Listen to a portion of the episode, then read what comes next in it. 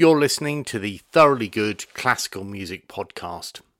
You can keep up to date with all the latest updates by following Thoroughly Good on Twitter, Thoroughly Good Me on Facebook, and Thoroughly underscore good on Instagram. My name is Jon Jacob, and this is episode number 120. Regular listeners more commonly known as subscribers, will know by now that I have a habit of being a little tardy on delivering against deadlines. If you're familiar with Gretchen Rubin's book, The Four Tendencies, you may well by now have a hunch that this is evidence of me being a rebel. You'd be right. I'm hopeless with deadlines, unless, of course, you provide me with information that helps me understand what the consequences will be if I don't deliver on what's expected of me. That's how to deal with a rebel. This podcast interview was first mooted in February of 2021. It was recorded on the 19th of March and published a shameful two months later. I'm nothing if not transparent. I think there's strength in being transparent. There is what's known in the trade an editorial dividend to this apparent slackness. Rather than seeing this as a series of missed deadlines, I invite you instead to see it as an opportunity to highlight discovery. This exchange with Director of Choral Music and College Organist at Royal Holloway, Rupert Gough, captures my response to discovering the unfamiliar jazz infused music of Ravel and Pierre Villette. There are times when I've listened back to this and thought that some might possibly think I was drunk, such is my uncontrollable enthusiasm about harmonic progression. I can confirm, however, that I've never had an alcoholic drink in my own home before the hour of 5 pm on a weekday. This interview was recorded on a Thursday and at 11 minutes past 3 in the afternoon. Really, truly, I was just ridiculously excited. Well, my backdrop, of course, is the is the chapel at Royal Holloway, which is quite a, a spectacular vision um, with its gilded ceiling. Um, but uh, as I've been auditioning choral scholars online this morning, it seemed like an appropriate background. Um, what can I see out of my window? Um, well, fortunately, lots of trees because uh, I, I, live in um, in Surrey, just on the edge of Bracknell Forest and in fact my, my partner is out walking the dog as we speak in the in the sunshine because we're lucky that you can just walk out of the back of the garden and straight into some wonderful woodland. Uh, what a fantastic place to be given given the situation that we still find ourselves in. Have you been to the chapel recently? Oh yes. Yesterday we had evensong in the chapel yesterday. The the choir's been back um, uh, over the last couple of weeks. And uh, yeah after a three month break of, of of not singing, but I, have worked them pretty hard, and we, have created you know a safe environment for them to work.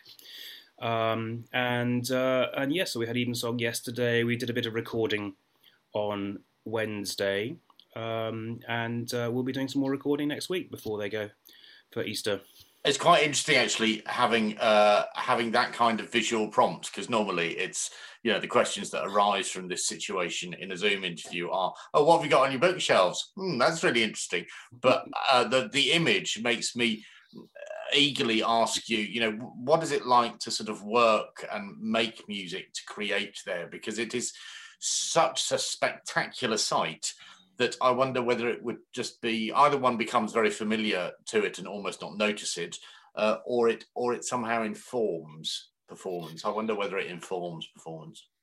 Yeah, I think it probably probably does. I mean, I I've done this job now for fifteen years, and I still every time I walk into the chapel, you know, I, I notice it. Um, it, it. It slightly takes your breath away every every time and it has a lovely acoustic and and um, not not too washy. You know, we can actually work in detail in there, but it, it also makes things sound good. Um, unfortunately, because we're very close to Heathrow Airport, uh, we're quite close to the A30. It, it, means we, we can't really do any commercial recording in there, which is which is such a shame.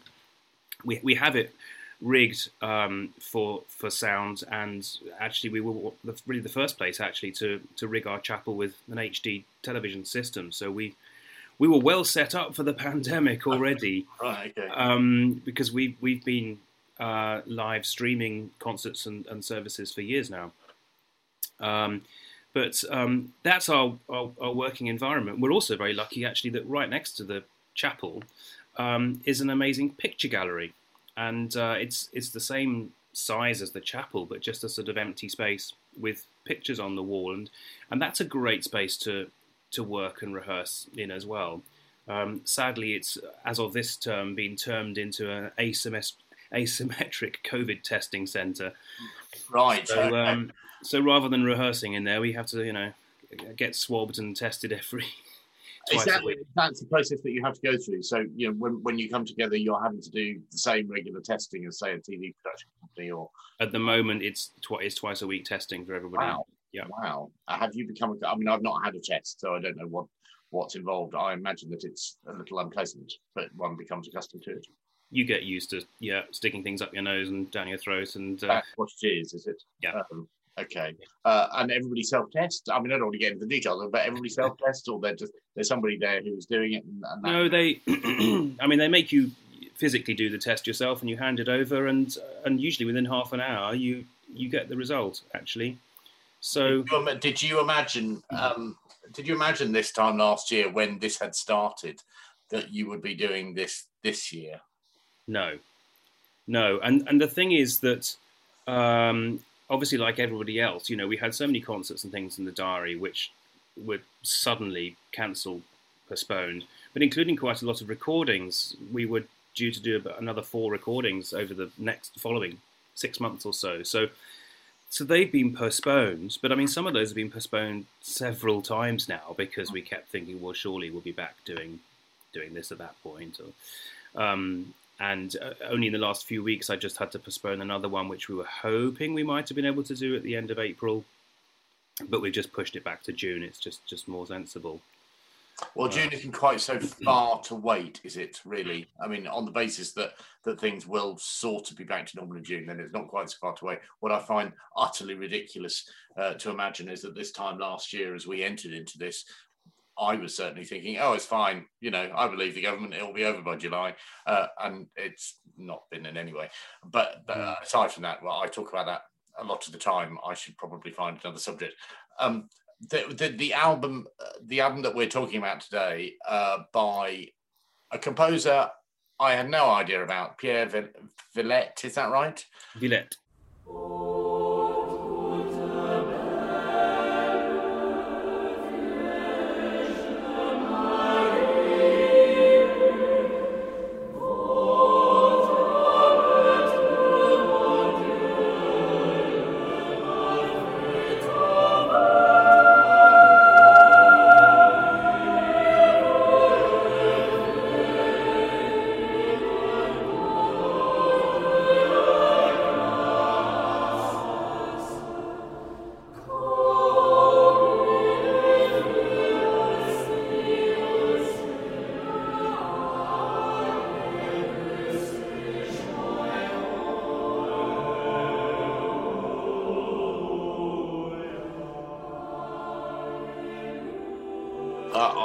This to my music teacher, who I'm friends with on Facebook, who's a choral conductor, and he got very excited about it.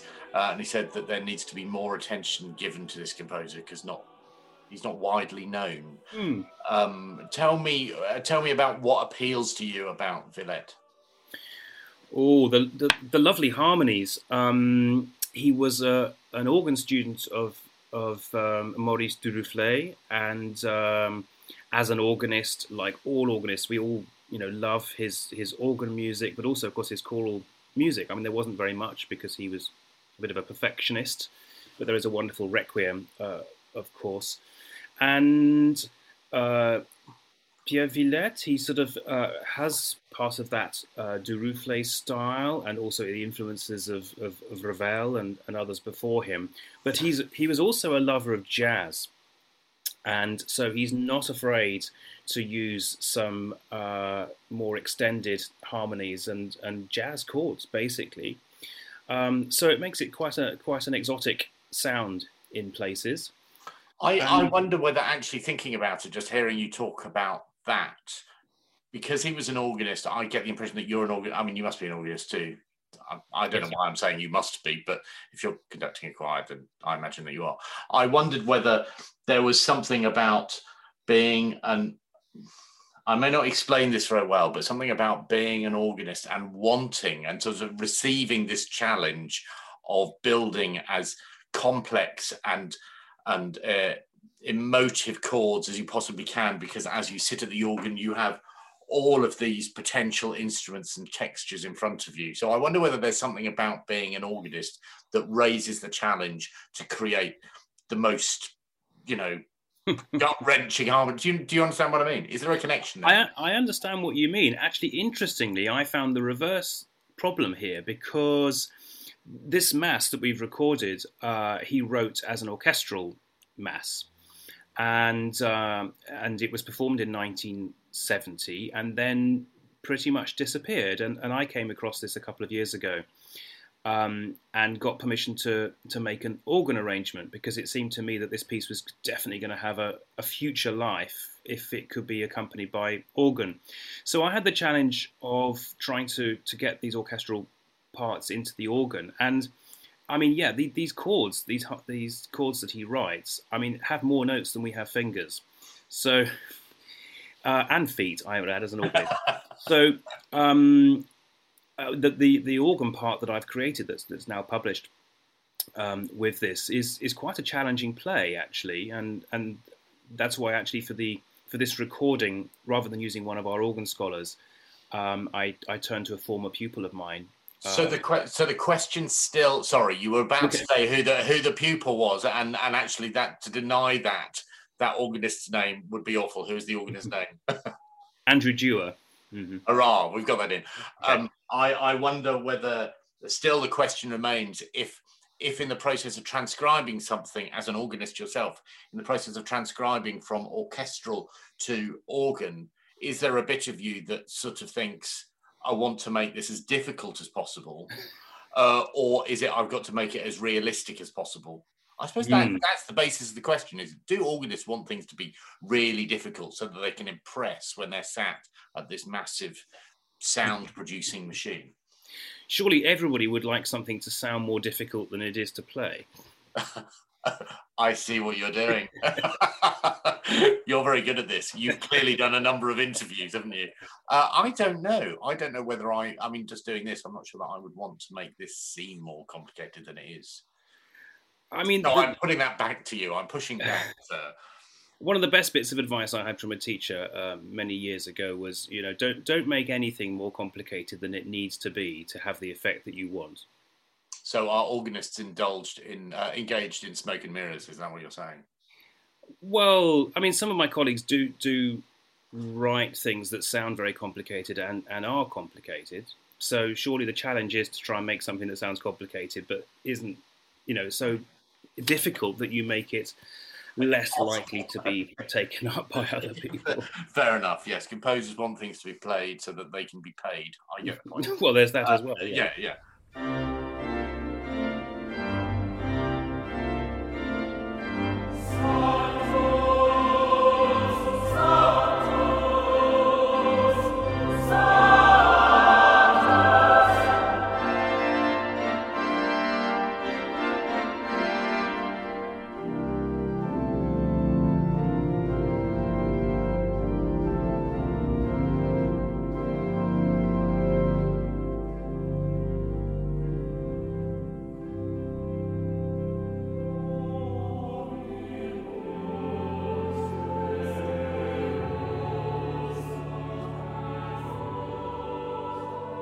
So you recorded this when?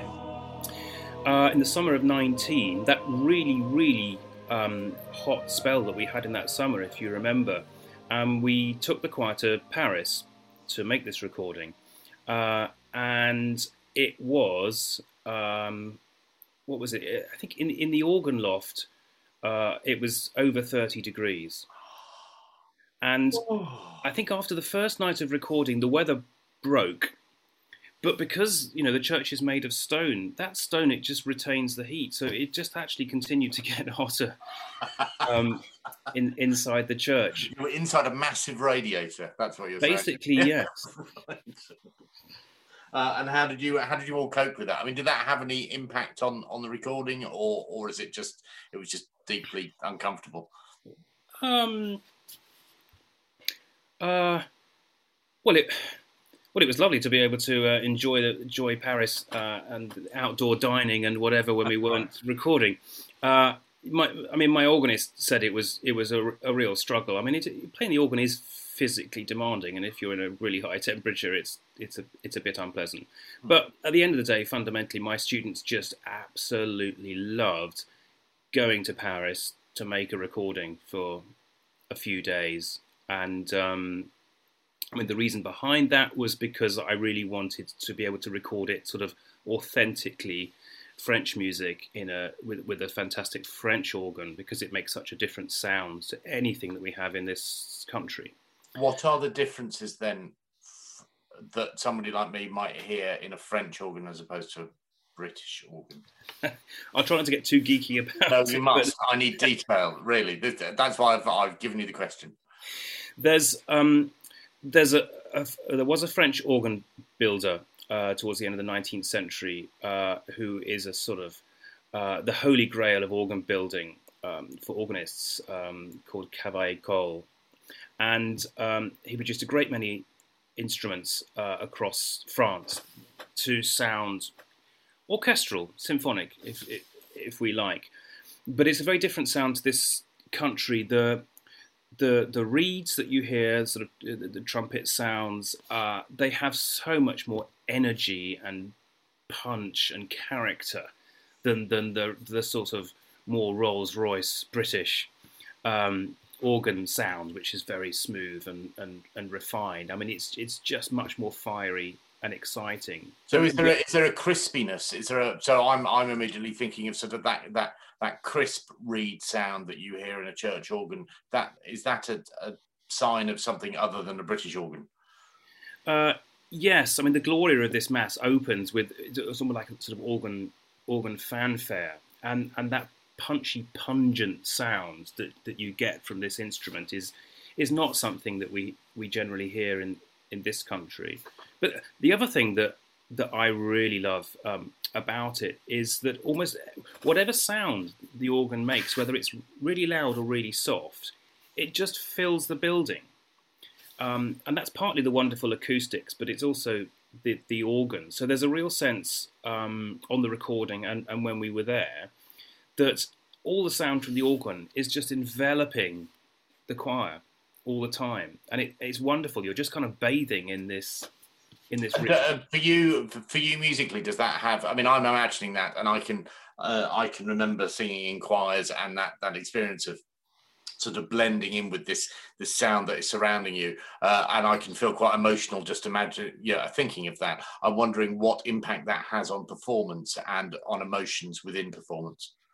Yeah, you certainly f- you feel it, and um, all my all my students. I mean, they're, they're, I mean, some of them are organists, but m- the majority of them aren't. But they immediately appreciated why they why they were there and what was special about this organ. Um, that they could really really hear that, and it was interesting because it, uh, the church we recorded in is a, is a classic um, French church where the organ is on a gallery at the back. It's very high up, but we recorded the the choir at the other end, so we're a long way away from the organ. Wow. Um, but even then, we the, the choir are still bathed in this in this in this sound. Obviously, it's it's the challenge of the organist and the and the record engineer to to get everything to sound exactly together.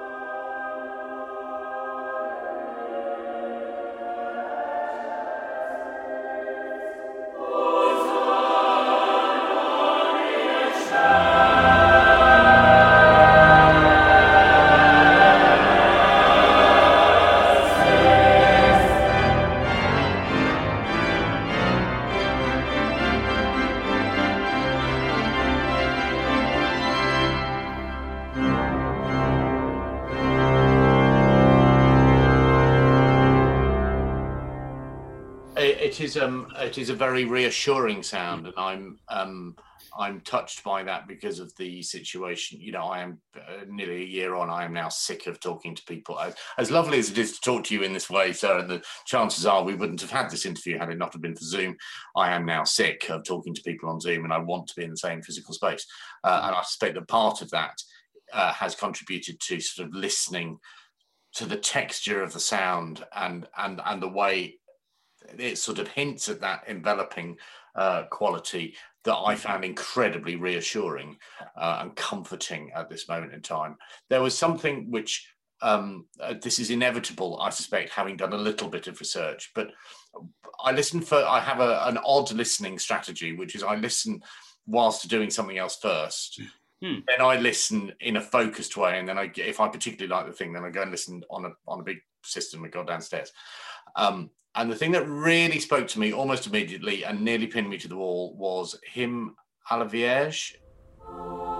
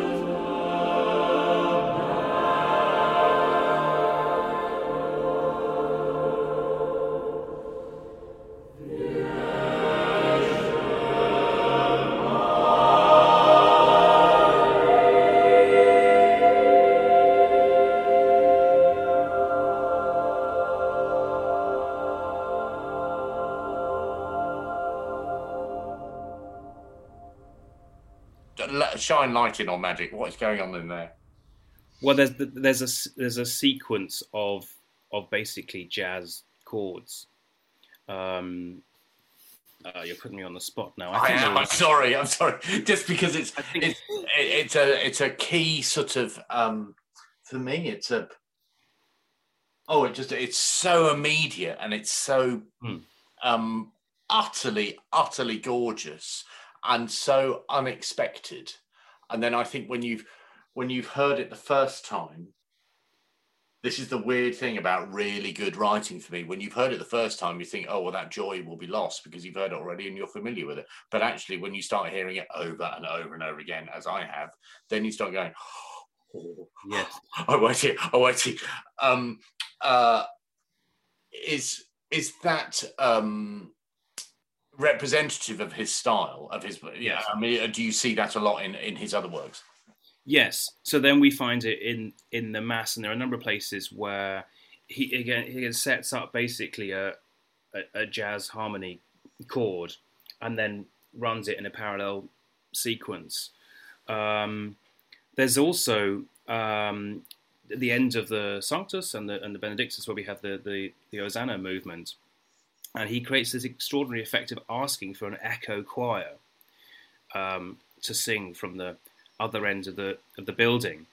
And um, one of those bits that you hear, so this sort of echo coming back, is an absolute um, jazz chord where you, you you have the the major third in the in the chord, and you also have the minor third, or what we might call the blue note mm-hmm, mm-hmm.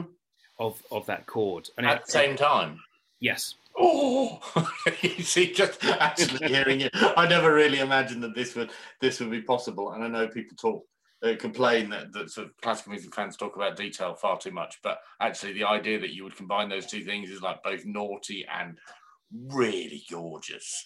Um where i mean i know it comes from a i know it's jazz influence but do you and I may be reading too much into this. Do you think that that is um, a reflection of him, or or, or a, an element of his personality? Was he sort of was he playful? Was he um, rebellious? I don't know. Is, is, it possible to read that kind of thing into his composition um, style? Do you suppose? No, I mean I know that that that uh, he went to jazz concerts uh, in in Paris, um, and uh, I think we're talking about the sort of late late late forties here, and was definitely influenced by by what he heard. Um, what I don't know is whether he actually played jazz piano himself. Um, but there's there's there's definitely a sort of naughty element of just what can you get a, a, yeah. away with. I mean, the the Benedictus um, has to be the most sort of outrageous, harmonically outrageous um, Benedictus setting I I know. This is with a soprano solo um, over the top of of the choir, and and the choir already got really really rather lush harmonies, but the soprano then just finds some uh, you know notes that sit outrageously against some of those chords and it's almost at the end of that movement as if he just doesn't want to, to finish he just keeps finding another interesting effect that he can throw in and another really good chord is it musically uh, as a as a music director is it really tempting to milk those kind of moments i mean one has to be one has to be conscious of the context of this music but but within that, I wonder whether there's a conflict with, oh my God, we really need to string this out, but then you have to pull it back in. Do you see what I mean? Is there a conflict?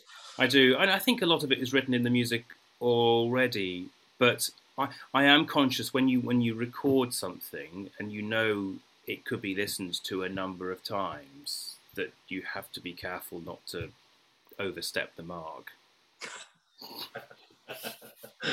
somebody there with a clipboard saying you've overstepped the mark. Yes. Um, uh, why do you suppose? I think I know the answer to this because I think this is a, a, another composer I've discovered in a long line of people who led different lives in the middle of the 20th century.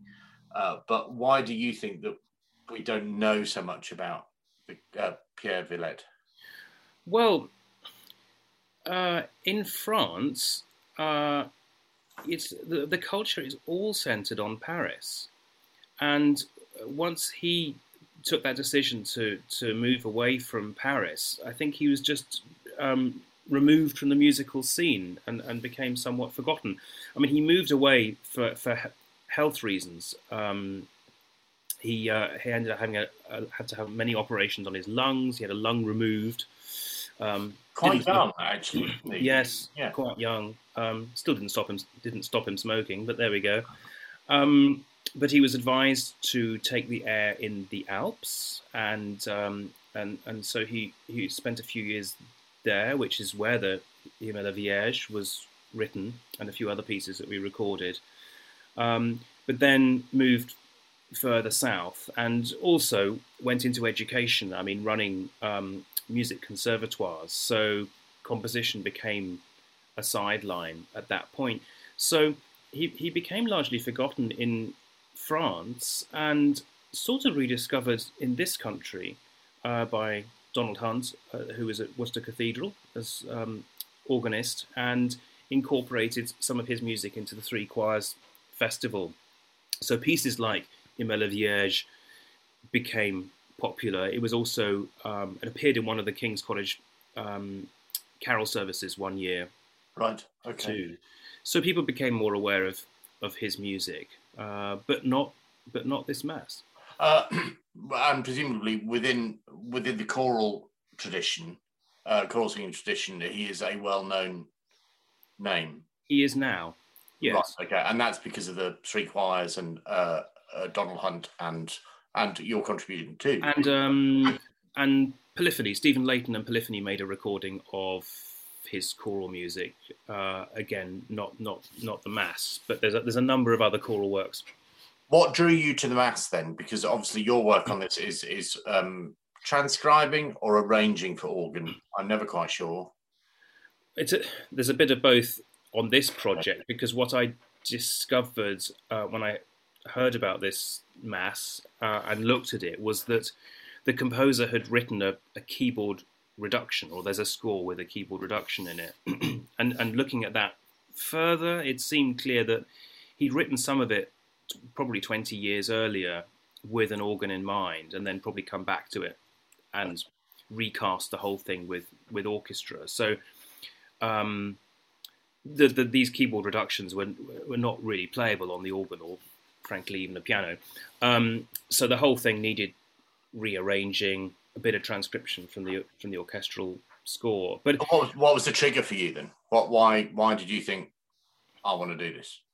Well, I went to France um, the end of 2018. Uh, went down to Toulouse, and I was particularly interested then, actually, in recording specifically the music by the other composer on this CD, Yves Castagnet, uh, mm. one of the organists at, at Notre Dame. Um, but I wasn't sure what else to put on on this disc. Um, and I went down to Toulouse because I was looking at possibly recording down there. And, and it was just by chance um, a, a, a, colleague had put a page of a, a Villette Mass, another another work on on the on Facebook, I think it was. I saw this. Oh, hang on, that looks interesting. Immediately contacted the the publisher from from France and got to look at the score. And the moment I looked at the score, I, I could hear it in my head how it would work beautifully with with the organ. Um, and it just seemed crazy that this piece had sat there and nobody had ever done anything with it when it was, you, know, it just seems like an obvious partner to something like the Dieudonné Requiem. Uh, from a storytelling point of view, uh, I I'm always fascinated about those moments when people connect with or connect with an undiscovered or rediscovered work. That's sort of why I'm I was asking a question about that, and um, uh, I, I can get quite quite obsessed about that. Um, what did you? Obviously, you heard the music when you saw it, but what was the what was the emotional response that that you felt when you first saw it? Oh, it's a bit like you just described. You know, you, you, uh, a lot of it on the page, just looking at it, you know, I, I, could I could see the quality of it, but then I'd sit at the piano and and, and these chords would go, oh, oh right. yeah. okay, yeah, fine. So I'm not. Uh, you know, what you're telling me is that I'm not a freak. That this is quite a common. No, oh no, no, absolutely. It's like, oh, really? Is that? Oh, you know. and that's that. I suppose that that that takes me back to that first question. That sort of that reaction when you hear these really complex chords is have you just dreamt this up or did you sort of come at this and go right i know i'm going to put that there and i'm going to put this here so that when they play that chord that is i mean that is that that isn't by accident. That that is by design in order to elicit that kind of response. But it's also it's it's how it comes in the in the context as well and um you know just just the the very opening kyrie actually it starts really quite simply and and fairly straightforward harmony. And and and then you just suddenly start to get the oh god that's a wonderful transition into a different key and um, and a really rich scoring. Um, and and that's the beauty of it I think is just the way the thing really unfolds. And and there's something magical around the corner all the time where does somebody like you go or who does somebody like you go to when you've made a discovery like that? I mean i know when i see a fantastic picture or fantastic video on the internet that i wish i had edited together i go to my partner and go oh, would you look at this? This is amazing. Uh, but i wonder whether musicians don't necessarily have you know someone else to go to. So maybe it's quite a lonely experience to discover those kind of those joys. Um, well, my my my fiance is a is a harpist and and and therefore a lover of French romantic music, as all harpists right, are. Okay, she's um, going to understand chords. uh, yeah, and uh, she also sings uh, in my professional choir at St Bart's in, in in London. So she's always you know keen to say, "Oh, that sounds good. Can I can yeah, I right, sing along?" Right. Yeah, I just, just, suddenly suddenly thought that you know wouldn't it be awful if one was living with somebody who just didn't get chords? you just go, "Isn't this amazing?" Yeah, whatever. Yeah, thanks. Um, uh, is there anything else that you'd like to tell me that I haven't asked you, Mr. Gough, sir? Ooh, uh, in, in relation to the recording? Yes, ideally. um it always stumps people. It always stumps people. Yes. Well, because we, we, we, we've touched upon a, a, few good, interesting things there. I suppose, um, I mean, you're talking about people's reaction to the to the music, and what I what I really loved about it was that the, the first time I put the the new score in front of my choir in, in London, and they started singing through it, was the, just the look of joy on their faces that they had exactly the same sort of reaction. Oh, oh God, that's good. Oh. Um, I think it's, it's, even more intense when you're you're doing it in the same physical space with other people around you. Yeah, and also because because for this I decided to um, take the the the Ravel um, Pavane, the Vol Enfant de Font, and uh, and to arrange that as a as a choral and organ piece, and and again I got the same reaction from the choir. So um, what they all tell me is that this was the most enjoyable recording they've ever been involved with because they just loved. I mean, never mind the fact they went to Paris, but they just they loved the music and they never tired of of singing it. And um, and there's many a recording session we've had where people do get tired of the music quite quickly. Um, that, that is some comp- compositional art, though. Actually, quite apart from eliciting that emotional response, that that you can create something that people never tire of singing is is very special.